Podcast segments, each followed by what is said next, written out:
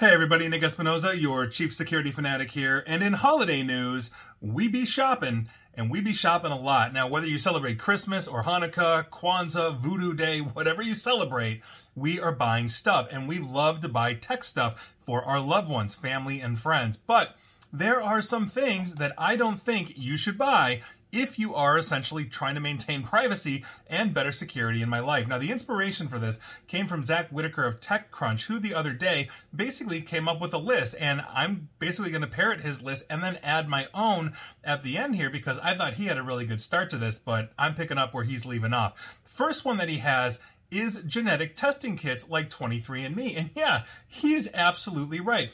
I literally just did a PowerPoint presentation expose slash radio show segment on 23andMe, the privacy issues that 23andMe and its competitors have, not being fully regulated under HIPAA, not having uh, necessarily full blown security controls, and all of that, not to mention selling genetic data and testing kit. There are long term ramifications for this. I even wrote an article a couple of years, uh, a couple of years ago as to why I won't do DNA testing, and Lord knows I want to.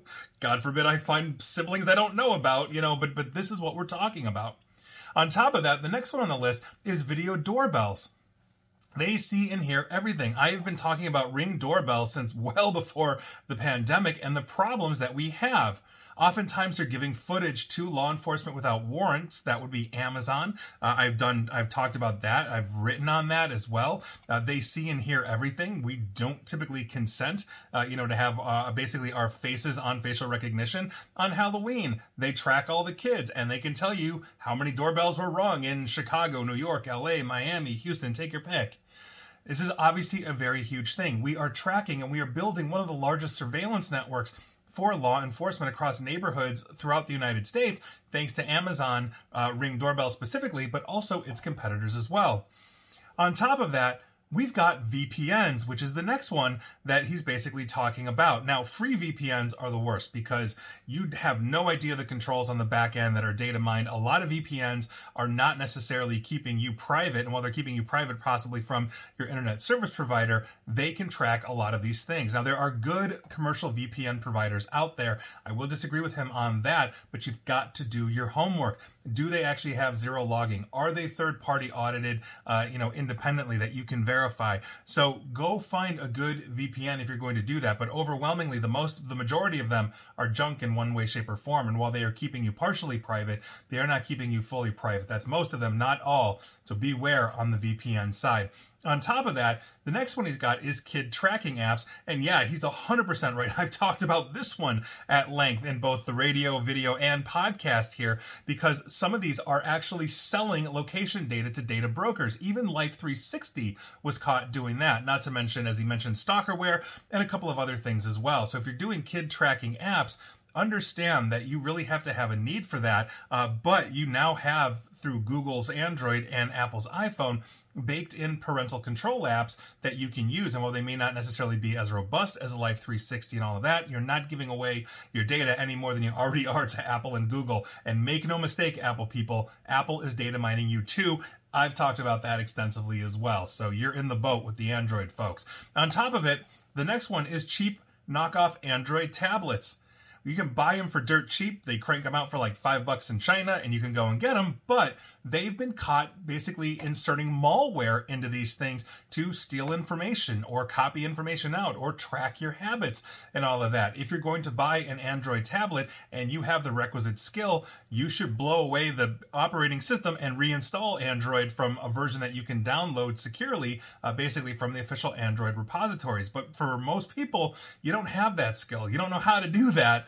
And so these cheap tablets, while it's great that it's like 50 bucks or 100 bucks or whatever, oftentimes it's not good because it's integrating malware. Go get yourself one from a reputable brand if you're going Android like Samsung, etc., etc. And obviously Apple's got iPad.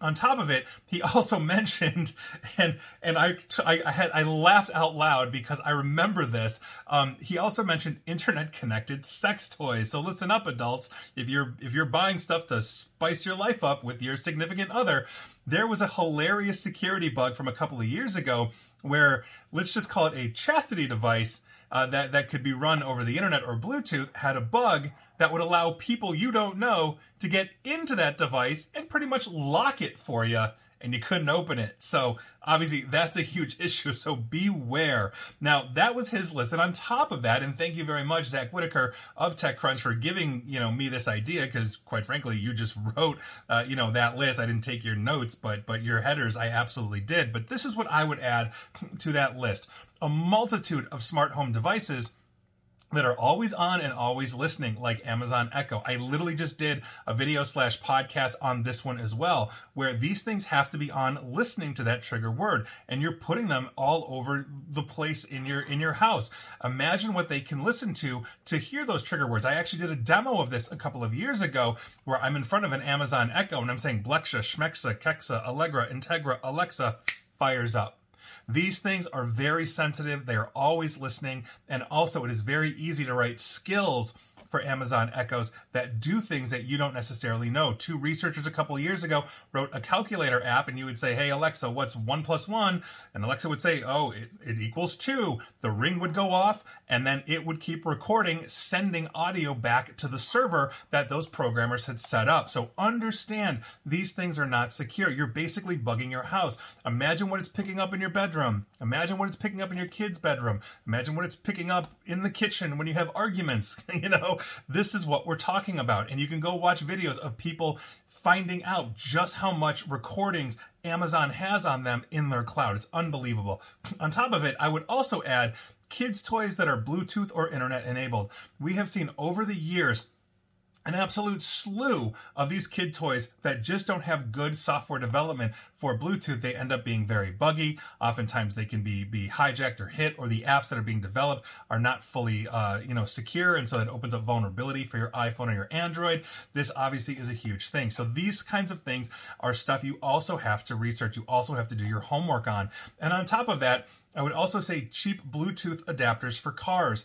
We have uh, concepts uh, uh, for hacking called bluejacking, essentially, and there are specific car hacks that you can get to get into Bluetooth. But if you've got an older car, you might be going to Amazon and picking up like a $20 adapter. A lot of those are insecure. A lot of those just don't don't do what they say they're going to do in terms of security. And while it may connect you, the last thing you need is to have your car broadcasting in a 30 to 50 foot radius, something that is essentially insecure. And when you're thinking, well, I'm driving down the highway, who's hacking me? Okay, probably not, but you never know who's around. We used to do something called war driving for those of you that are that old and remember that kind of thing. And let me give you one bonus here of another thing that I would probably not get. And then it's a maybe, and that would be a masterclass subscription. Now, I'm sure you've heard of masterclass. They've got famous people in many different fields that are teaching you how to do everything from cooking to acting to, you know, take your pick. But here's why I say that's a maybe because they were caught recently, and this is according to a class action lawsuit. So this is an allegation that they are trying to prove in court the, for this lawsuit that Masterclass was actually selling your video watching habits to Facebook meaning Masterclass was making money off of you uh, essentially by selling what you were watching, how you were perusing their site to Facebook in order to improve their advertising. And now there's a class action going on. And they're not the only ones. Uh, Major League Baseball and some others are in there as well. So if you have an MLB subscription, heads up to you. But that's the list. And at the end of the day, if you're buying tech gifts, do homework. See if they've got good standards and practices see where they are developed. Is this a com- is this a company that is sitting in a country that has no data privacy laws or recourses when you're buying that app or you're buying that product, or is this something that is actually legit? It's matured. They can show you that the company itself has security certifications, or they're they're claiming they've got good software uh, development life cycles. You can go check privacy policies, all those things. Just do your homework on on whatever you're going to buy, but also understand that as much tech as we have and as much innovation as we have, we can never forget law number four of the five laws of cybersecurity. With innovation comes opportunity for exploitation. And that is your news of the day. And please like, share, follow me here on Facebook and Twitter at Nick AESP. And please feel free to subscribe to me at YouTube as well. And as always, stay safe, stay online, please attempt to stay private, and happy holidays no matter what you celebrate. Take care.